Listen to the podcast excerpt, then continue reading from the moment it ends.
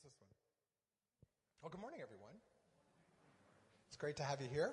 I'm Michael. I'm the lead pastor here at Parkway Church. And if you're visiting with us, welcome. We're delighted to have you here on this beautiful uh, morning. It's been felt like spring this week, hasn't it? Yeah, it's just felt wonderful to uh, enjoy the warmth. A bit wet, but it's great. Well, we want to celebrate a little bit this morning um, because uh, yesterday was uh, uh, a great day for um, Jericho Road and for Ottawa, um, or for Capital City Mission. They uh, were part of the Coldest Night of the year, and many of us participated in raising funds for them. And I'm pleased to announce that uh, so far, there'll still be money coming in, but so far we raised, uh, along with others, uh, $74,000 for Jericho Road and Capital City Mission. So it's, yeah, it's great. Now, I was the um, I was the captain of the Parkway Church team, and our Parkway Church team did really amazingly, thirty seven hundred dollars as of this morning. So that's great. Yeah. And then there were several other teams that were led by people from Parkway because we kind of divided up, you know, divide and conquer. There was a Mosaic group. There was, uh, Lydia had a group and Hope had a group. And all together from the Parkway groups, from the group, um, uh, that were led by Parkway people, over $9,000 was raised. So that's great. And what's going to happen with that money is it's going to be used to, uh, to help these uh, charities that we're working with the homeless, the hungry, the hurting in our downtown core. Um, uh, Jericho Road reaches out particularly to men with mental illness and uh, with addiction issues and uh, has a recovery program and a housing program for people uh, that are uh, that are mentally ill and uh, need that kind of supervision. And so it's a great work that they do. And as well as they serve meals to people on the street and uh, in their coffee house program. And uh, Capital City Mission, we've been supporting them for a long time. They're kind of kind of a they're a drop-in center right down in the downtown core. They're open every day, and people are able to access help there on a on a regular basis. And uh, we just are pleased that both of these charities are going to be able to keep operating because of the support of people like you uh, that uh, gave to them. So thank you very very much. We appreciate that. Well, we're going to start a new series this morning, Beyond Facebook, we called it, because we're talking about friendships. And uh, friends, the word friends has taken on a whole new uh, meaning in our modern world. You know, friends used to be people that you knew, right? Now, friends, you don't have to know them. Friends, you can be friends with celebrities, you can be friends with politicians, you can be friends with all kinds of people that you've never even met because we have this thing called social media and all the way through Facebook, through Twitter, through, through uh, uh, Instagram and uh, LinkedIn and all these different uh, social media platforms. You can be friends and you can be following the lives of people that you don't even know. And, uh, and so we can, we call these people friends. I think uh, Hope and I share a Facebook page and we have some 300, 400 friends, uh, in Facebook and some of them I don't even know. Um, and uh, they know us or they know what we do or they're involved in some way. We're interconnected with them in some kind of way, but we continue to add friends on our Facebook uh, account. And uh, I don't know about you, but uh, that isn't really the kind of friendship that uh, has a lasting impact upon my life. Yeah, it's interesting to see what people are up to, uh, what recipes they're cooking. You know, I mean, that's the kind of thing we find out on Facebook, right? What are they cooking? What are they buying? What are they shopping for? You know, all those kind of things that, that that's not really friendship. You're learning about people, but you don't really know them and they don't know you and they're not really adding value to your life and you're not adding value to their life. It's just kind of uh, it's kind of just a way to know about people. But I believe that friendship, true friendship, has the potential of having an impact upon ourselves and upon the people that we're friends with. In fact, lives have been transformed because of certain friendships. On your connection card, we're asking you uh, over these next few weeks to talk about, maybe just give us a few lines about some people or a person that has made a lasting impact on your life. Someone that has, has, was your friend or you were in some kind of relationship with, and they made a lasting impact upon your life. Maybe they were a teacher. Maybe they were a Sunday school teacher. Maybe they were um, a, a, a, pastor. You know, I remember when I was. Um, I was about 12 or 13 years old. Um, our, our church, my home church, got their first, got our first youth pastor. Didn't have a youth pastor, and I was just at that age where that just interested me. And uh, our, our youth pastor came, and he was really cool. Um, and he he was um, he what he did is he really wanted to connect with young people, and so he had this. Uh, now this is about 1972. Okay, he got this big van, like you know, a full size cargo van. He painted it yellow. He carpeted all the inside of it with shag carpet. And we used to ride around in his van all the time. In fact, sometimes he even helped us skip school, and we went riding in his van. but he was really cool. And, uh, and his wife, and, and I spent so much time in their home and, and, uh, and spent so much time with him. And, uh, and he just had such an impact upon my life at that very crucial stage in my life. And even still, when I meet him from time to time, he lives in uh, Uganda now. Um, you might know him. His name is Gary Skinner, and his wife is Marilyn. And they uh, are pastoring in Kampala for years and have a choir called Watoto uh, and to travel the world. But he was my youth pastor and had a really great impact upon my life at that time. So you see, when you make friends with people, even if it's just for a season, and you really pour into their life, you can have a tremendous impact, transformational impact. You can add value to their life. Gary and Marilyn Skinner added value to my life when I was a very impressionable young person. And they uh, allowed me to share their life for a season. And uh, so that's the kind of friendship we're talking about. Want to go beyond Facebook for friendships and uh, look at things. You know, part of what we're talking about in the kind of friendships we want to develop with the people around us is that we want to impact them with what we call the good news. Bible calls it the gospel. That's kind of the terminology we've used over the years, the gospel, which really just means good news. We have good news to share with people around us. You know, if I was able to, uh, if I found a diet that, um, that would help every person in the world, uh, you know, uh, become healthier. And, uh, you know, I, I learned how you could actually become healthy in, uh, in three days. um, and I, I would want to share that with people.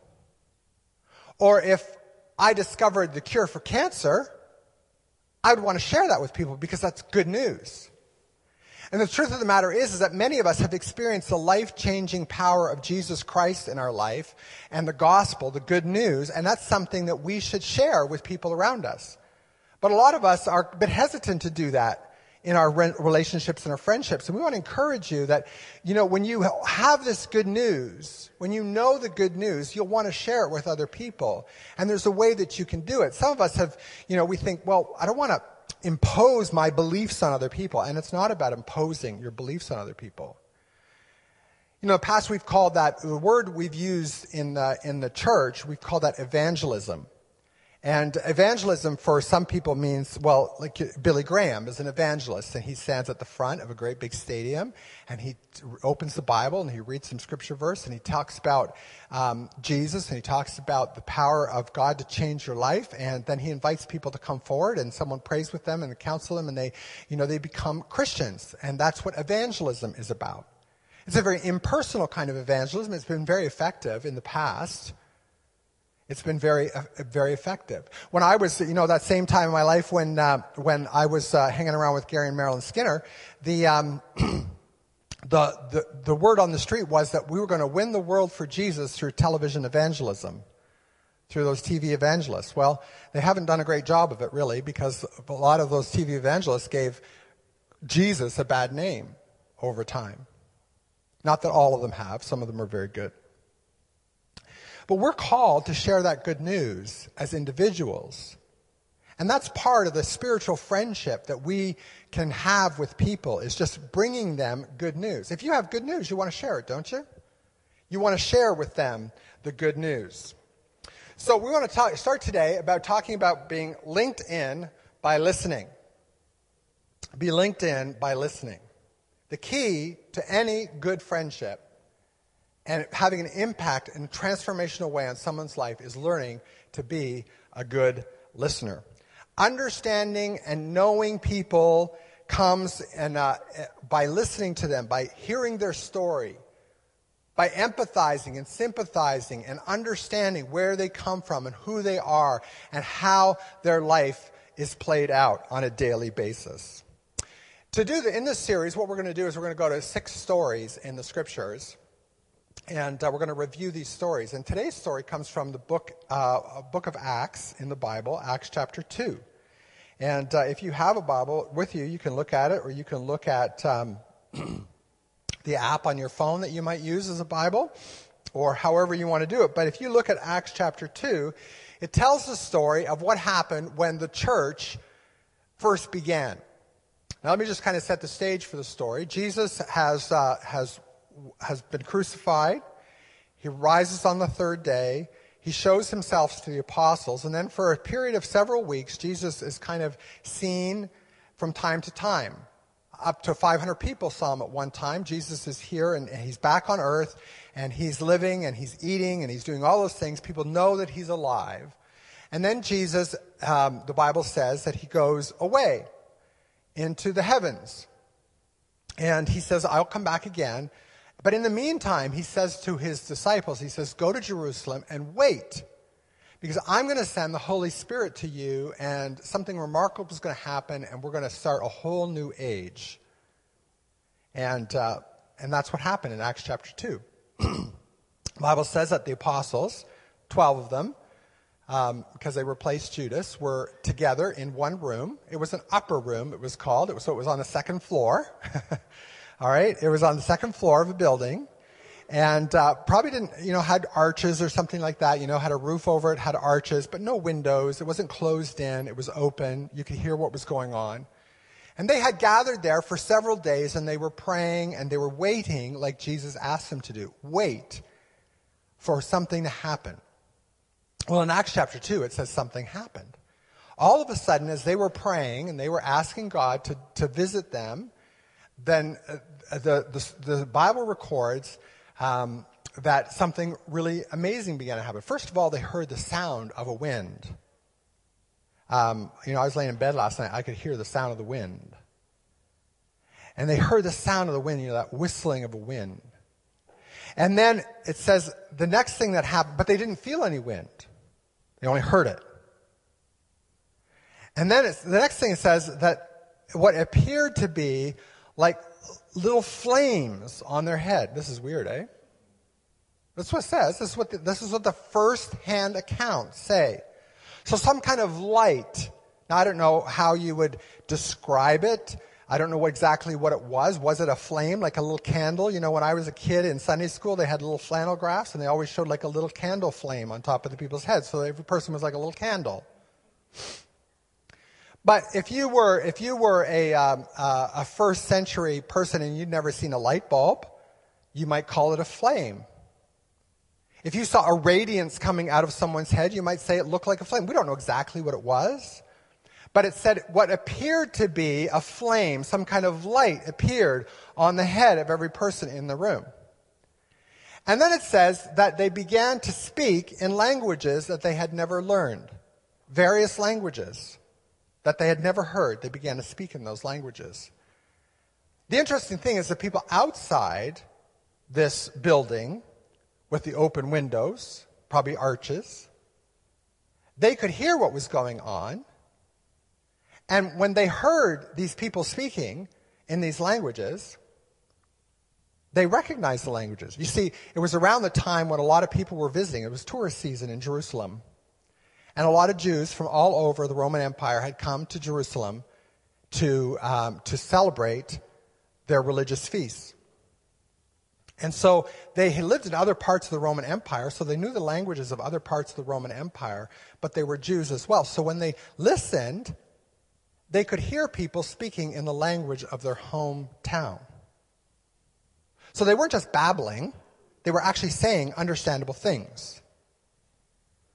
And this was kind of weird. And people began to say, What is going on in that room over there? The word on the street was, What is going on in there? And people began to surmise what was going on. They began to say things like, Well, they're probably drunk. They must be drinking and they're just babbling away and it's gone crazy up there. And uh, so uh, this, is, this is all going on there. And uh, Peter hears the commotion. Peter is kind of the lead disciple at this point in time. He's kind of the leader of the pack. He hears what's going on, and he goes outside and he addresses the crowd outside who are asking, What does this mean? And Peter begins by saying, Well, first of all, you need to know these people are not drunk. It's only nine o'clock in the morning. And normally people don't drink that early in the morning. So these guys aren't drunk. What's happening is there's a visitation of God that's taking place. And he begins to tell the story, the good news, the gospel to these Jews all outside of this room. He begins to tell them the story. He begins with the prophets and he tells them from the perspective of David. We read a psalm of David this morning, their, their, great king, their hero leader of the Jewish people. He uses David's words and he begins to tell them the story and brings together all the threads of the story of Jesus and together. And then at the end of his message, he says, Now, who wants to become a follower of Jesus? And the Bible says on that day that 3,000 people said, Yes, I want to be a follower of Jesus. And they went and they baptized them in water right away. That's what happened in Acts chapter 2, if you didn't know. That's an interesting thing because what we want to learn from this is how, G- how Peter connected with the people, how he linked in to what was going on in, their, in the experience of the day, what was going on, these, these, these fantastically weird events that were going on, how he linked that with the story of Jesus and actually brought a message to them uh, in a, that transformed their lives. You see, that's the kind of impact we want to have on people. It's not about, it's not about what we decide is going to be the end result. It's the fact that whatever our friendship is with people, whatever our relationship with people is, we want to be able to connect with them in a way that we leave them with something better than what we came with. That we actually put something into their lives that has value. You see, Peter brought to them the message of Jesus in a powerful way.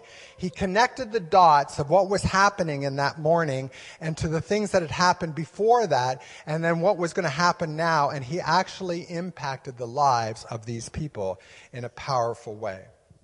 So I want to talk to you about some of the things that we can do to connect like Peter did with these people. First of all, if you're going to have spiritual friendships, if you're going to have transformational relationships, if you're going to add value to people's lives, you need to take the first step. You need to go to them.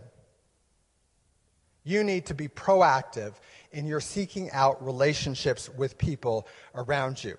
You know, in Acts chapter 2, verse 14, it says, Then Peter stepped forward with the 11 other apostles and shouted to the crowd, Listen carefully, all of you fellow Jews, and residents of Jerusalem. Peter took the initial step. He went forward into the lives of these people. He actually got out of the upper room where he was and he went out on the street, or maybe he went out on a balcony, or somehow he took the initial step and went out to begin to explain to them the things that were happening. happening. You know, when Peter was doing this, he was, he was actually going out to the people that actually had crucified Jesus. He was going to the Jewish people. These people he could have considered his enemies. These are people that he could have been, he could have considered that he should be fearful of because they'd killed Jesus. Maybe they'll kill him too. But Peter lays aside his fear, he lays aside his, his own inhibitions, and he takes the initial step and begins to walk out. Peter also, in going out to them, he identifies himself with them. He does not keep himself separate from them, but he rather identifies with them the things that he has in common. He says, fellow Jews and residents of Jerusalem. He says, friends and neighbors. He identifies with them in a way that he can. He is a Jew, they're Jewish. Despite the fact that the Jews killed Jesus, Peter still identifies himself with that group of people. He doesn't pull himself away from them. He identifies with them in their culture because he understands their culture. He also sees that they're his neighbors. He lives in Jerusalem as well at this point in his life, and he, he identifies them as his neighbors. He takes what he has in common and he steps out with that to gain the audience with these people.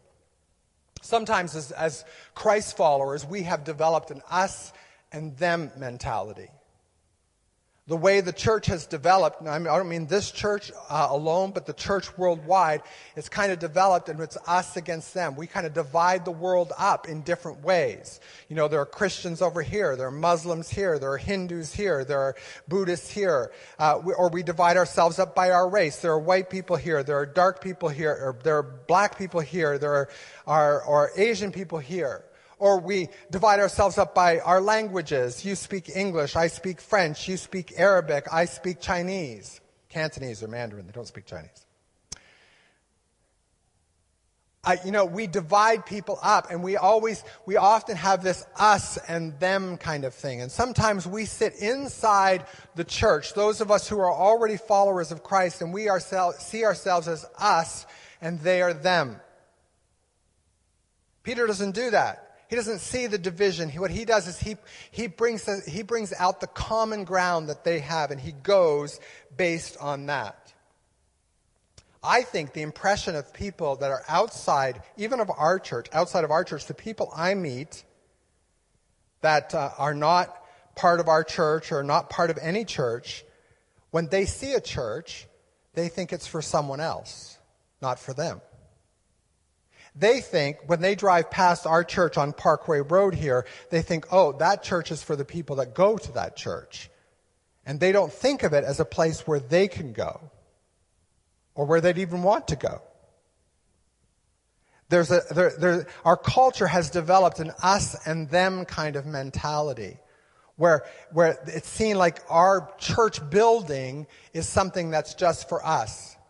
It's kind of like a country club, you know. You drive past one of those exclusive country clubs, and you know that people have paid a membership fee to go there, and they, they, um, you know, they, they're the only ones that are allowed to play golf at that country club, and they can eat in their restaurant, and they can eat, they can, they can enjoy all the benefits of that country club.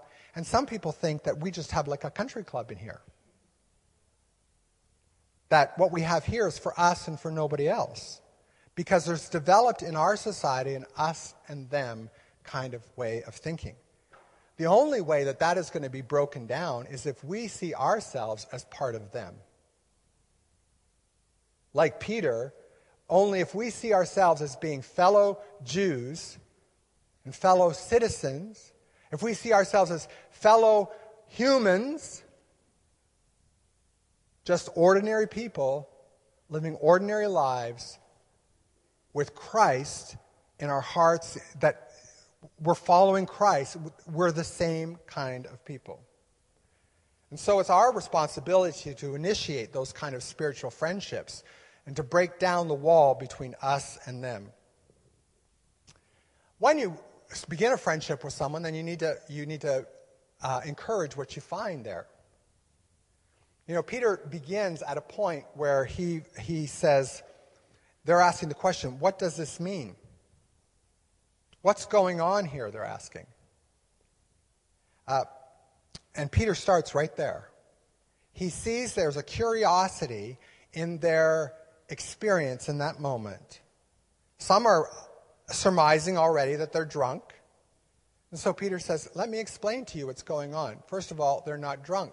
He says it right off. They're not drunk. So when you begin a spiritual friendship and you begin to listen to people, you'll find out there are questions that they have. There are things that are, they're pondering about life and about faith and about eternity and about, uh, about uh, there are huge questions about what, what is going on in the world and, and what's God's role in the world. If God is a God of love, then why do so many people suffer? If, uh, if the Bible is true, why are there so many contradictions? Why, if, if, if Christians are right, why, why can't Muslims be right too? And, and there's all kind of questions going around in the hearts and the lives and the minds of people. And we have to be able to uh, meet them at the point where they have their own questions not combating them, not, not arguing with them, but simply beginning at that very point. Uh, Paul, when he's talking to, to Timothy in, uh, in Timothy chapter 1, verse 6, he's writing a letter to a young preacher.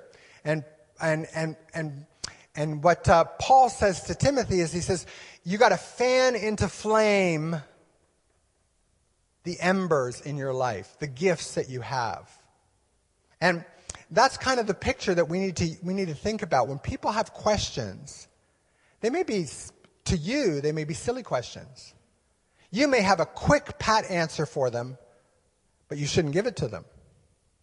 You shouldn't just, you shouldn't just, shouldn't just disregard their questions. Peter didn't disregard their questions. He used that question as a jumping off point. So if you imagine, you know, you're at a campfire and you got, you know, you're trying to get the fire going, the wood's a little bit wet. You ever had that experience? Or you're not experienced at, you know, that kind of thing. And, but you see a little corner here where there's a little bit of, there's a little bit of uh, flame or a little coal that's going. What do you do? You, you, you fan it. Right? Get your little piece of paper and you fan it. You get more oxygen going over it and it begins to flare up. You need to find in a person's life in your, in, in your seeking out friendship with people, what are the questions that they have? What are the areas of interest that they have? What are the places where I can connect with them and I can actually begin to have an impact on their life? I can begin to fan into flame, pouring oxygen, pouring truth, pouring grace, pouring mercy onto that person's life so it begins to develop and fan into flame and something full blown can happen in their life. The truth of the matter is, if God's at work in the lives of people around you and the friendships that you're going to develop with people, the spiritual friendships, the transformational friendships you're going to develop with people, you won't be the only one. You see, God is working. The Bible says that the, the Holy Spirit is working in our world today, and He's calling all people to Himself. He's wooing them. He, he, he desires to bring truth, and He wants to use you as an agent of His grace and of His mercy and of His love. But you're not the only person that he's going to be using. And chances are that person is going to be, their life is going to be touched by someone else, or it's going to have already been touched by someone else. There's something that's already going on. There's questions. There's things happening in their heart and in their life. And you don't have to do everything for that person. You just have to fan into flame what you find there and work from that point. The next thing you need to do is you need to speak their language, not your language. Um, it says in Acts chapter 2, verse 16, he says, No, what you see was predicted long ago. He says, They're not drunk.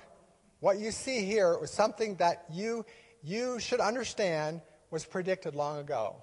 And that's when Peter goes into his discussion about what King David said in the Psalms and what Joel the prophet said and how he prophesied that this moment would come. You see, all of these people listening, they were Jews and they had been taught by their rabbis. They had gone to the synagogues and they understood what was going, they, they understood their own language. They understood their own culture. So Peter didn't start at the story of Jesus. In fact, Peter doesn't even quote Jesus teaching.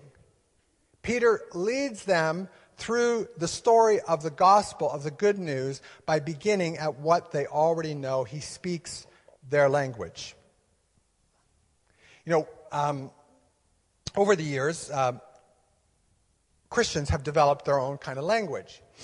And it used to be that everybody understood our language because everybody had a Christian kind of background, in our culture anyway. Most people had gone to church when they were young, or they, they, they certainly understood who Jesus was. They understood, you know, stories like Noah and the ark and Moses. And so, you know, you could talk about the Bible, or you could talk in those kind of terms, and people would understand what you were saying because they had a background in that kind of thing. But today it's not the case. They call our society today post Christian. It means we're past the Christian age. And a lot of people that you, are, you will become friends with in your life, you intentionally become friends with, won't understand the language of the Bible or that you learned in church.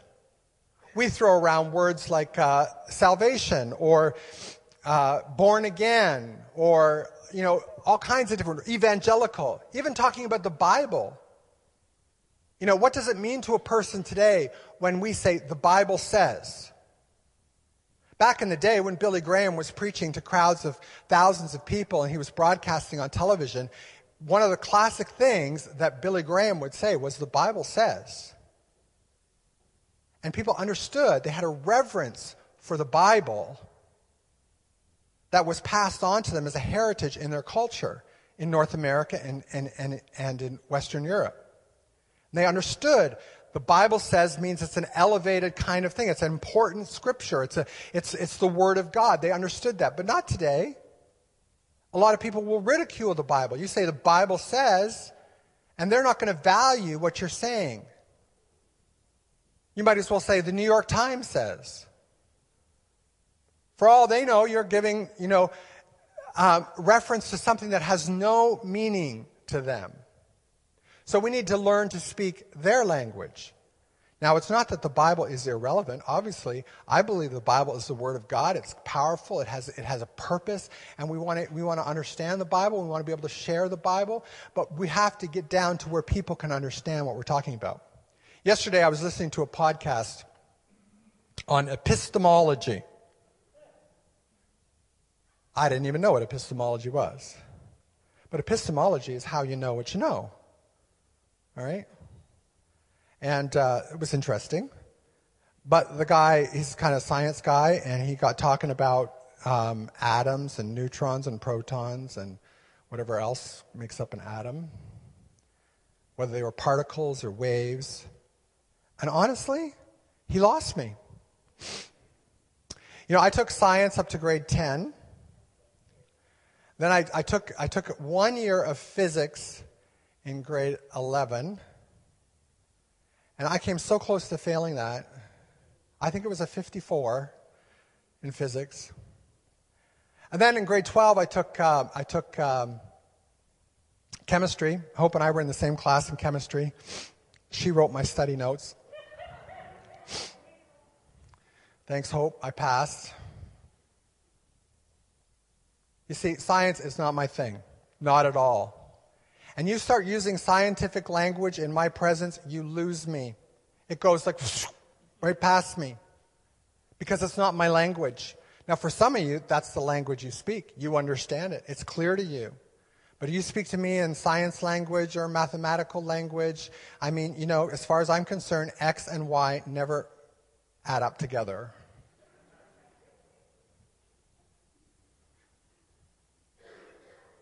Talk to me about the humanities. Talk to me about sociology, about anthropology, about history. I get very interested in that kind of thing. I understand that language. We need to find out what language people are speaking and speak their language, not our language. Because we're the ones that are, are, are out to share the good news. So, you know, we don't talk to people today. When I, when I talk to people about becoming a Christian, let's say, I don't talk to them, would you like to get saved? I don't use that word. That's a word that was used when I was young. It was a good word. People understood it. They understood what, that salvation was something. They understood the idea of being saved. But now they say, saved from what? I'm not drowning. So when I talk to people now, I said I talk about being a follower of Christ. One who patterns their life after the, the, the, the likeness and the teaching of Jesus. I talk about submitting to Jesus' direction in my life. You know, so these are the kind of things, you know, I, I, might say, you know, if someone says, well, how can I become a Christian? I might say to them, well, you need to open up your life to them, to, to Jesus, and begin to follow him. You need to invite him into your life and let Him become the director of everything you do. He'll guide you, He'll lead you. You know, back in the day when I was young, it was that you can uh, accept Jesus into your heart, was the terminology. Later on, we talked about becoming part of the family of God because people understood families. Nowadays, people don't even understand families very well. They don't understand what a family is in, in the kind of sense we're talking about. So we have to come up with language that people understand if we're going to speak to them. Finally, and this is the main point of today's message, is we need to listen to them. Above all else, you have to be a good listen, listener. And the way that you find out what kind of language people speak, where they're at, how you can relate to them, how you can relate to their story, what you have in common with them is by asking questions. You don't get to know people by telling them all about you. You get to know them by, telling, by hearing about them, asking questions, letting them hear your, uh, hearing their story. You know, Peter had the luxury in this story of knowing the people really well that were outside because he related to them culturally completely. He understood what it was to be a Jew. He understood what it was to be a resident of Jerusalem. He understood what motivated those people to be there at that very time in their life. And so Peter was immediately able to connect with them. But for many of us, we don't know a lot about the people around us. I uh, hang out with a group of people, and uh, we're working on a, on a play. Um, and um, and uh, um, I was sitting beside one of the, the women that uh, has a lead part in our. Um, we were waiting for our turn to, to get on stage and for the practice, and I was sitting beside her and just began a conversation with her. Began to ask her about some things, and she's she just, she plays some really dramatic parts, and and um, and uh, she actually she's actually able to get tears coming from her eyes in these dramatic parts in our play. I said, "How do you do that?" She says, Well, I'm going through a lot right now in my life, and it's not very hard for me to get tears come to my eyes. She said, My mother was just diagnosed, just after I got this part, my mother was diagnosed with stage four cancer. So she said, For me, it's not very hard to get tears come to my eyes right now. It's a very easy thing. This past week, she told the whole group what she's going through with her mom, and, and her daughter's part of the, the, the, the, show as well. And, you know, when you begin to know that about a person, you begin to understand about what they're going through in their personal life, you can then relate to them in a way that is, is meaningful. You know, I said to her, oh, I remember my mom was diagnosed at one point with uh, lung cancer, and I said she recovered. You know, the, the treatment worked. And that for what it's worth, brought a little bit of comfort. But, you know, you, you then realize you have something in common with the person. But if you don't ask questions, if you don't actually sit beside someone and ask them questions, you'll never know them. And you'll never know what's making them, them, them what, what's going on in their life. How can you be a friend to someone you don't even know? Um, James gives us some really good advice in the book of James in the Bible. In James chapter 1 verse 19 he says, "Understand this, my dear brothers and sisters, you must all be quick to listen, slow to speak, and slow to get angry." One of the things that when we we uh, we get into, into friendships with people that maybe don't understand our faith, don't understand what we know about Jesus, don't see Jesus or the Bible the way we see them uh, and we start getting friendly with them, um, and they start to explain, you know, express their opinion on things, spiritual matters or beliefs. Maybe it's, you know, creation and evolution. Maybe it's about some, some crucial social issues like abortion. And maybe you find, you'll find out that these people disagree with you, that from your faith perspective, you have a certain viewpoint and you feel that's very right and that they're wrong? Well, James is, James is giving some really good advice here. Be slow to speak and don't get angry. Don't argue with people all the time. You don't have to defend God and the Bible, He's big enough. You, that's not the point. It's not convincing people it's about the relationship that is going to bring them. There was a time that maybe you could convince people through some kind of logical, rational argument, but it's, it's, you know, this world today, you need the power of the Holy Spirit to change the heart from the inside, and you have to have that relationship. You have to earn the trust of people. And that, you don't get that trust by being defensive or argumentative or trying to prove your point all the time. It's just simply listening and saying, Well, I can understand how you might feel that way. I feel a bit different about it, but you know, I can, I can, I can go along with that. You, you know, I understand how you feel about that. You see, the point is not about winning something, it's about being a friend. When Peter was able to, to, to begin to earn their trust through his relationship, through what they had in common, and all those things, had, there was a really powerful outcome. Now, it happened all within a long time. Now, he preached a really long message that day. And it, it happened really quickly because there was something really evidently happening there. But in the normal course of time and in our lives, these relationships take a lot of time to develop. And the point is not to get people to a point where they agree with you. The point is about getting people to a point where they are enlightened by the power of the Holy Spirit and that their life can be transformed in the way that God wants to do it. You know, even those people that, uh, that were converted that day and were baptized, 3,000 people, there was a lot of learning and growing for them to experience. There was a lot of mentoring that had to take place. There were a lot of changes in their thinking that had to take place. They weren't just overnight. Change. I mean, the church went through a whole lot of discussions about a whole lot of things over a long time before everything got settled. Here's what I want to encourage you to do today. Maybe this. I want you to to think about this as we begin this series about friendships. And I want you to think about the people around you and think about someone that maybe you could get to know a little bit better. So, if you take out your connection card, I'm going to challenge you to do something here, okay? I want you to write the name of one person. You want to just just dedicate this person to God.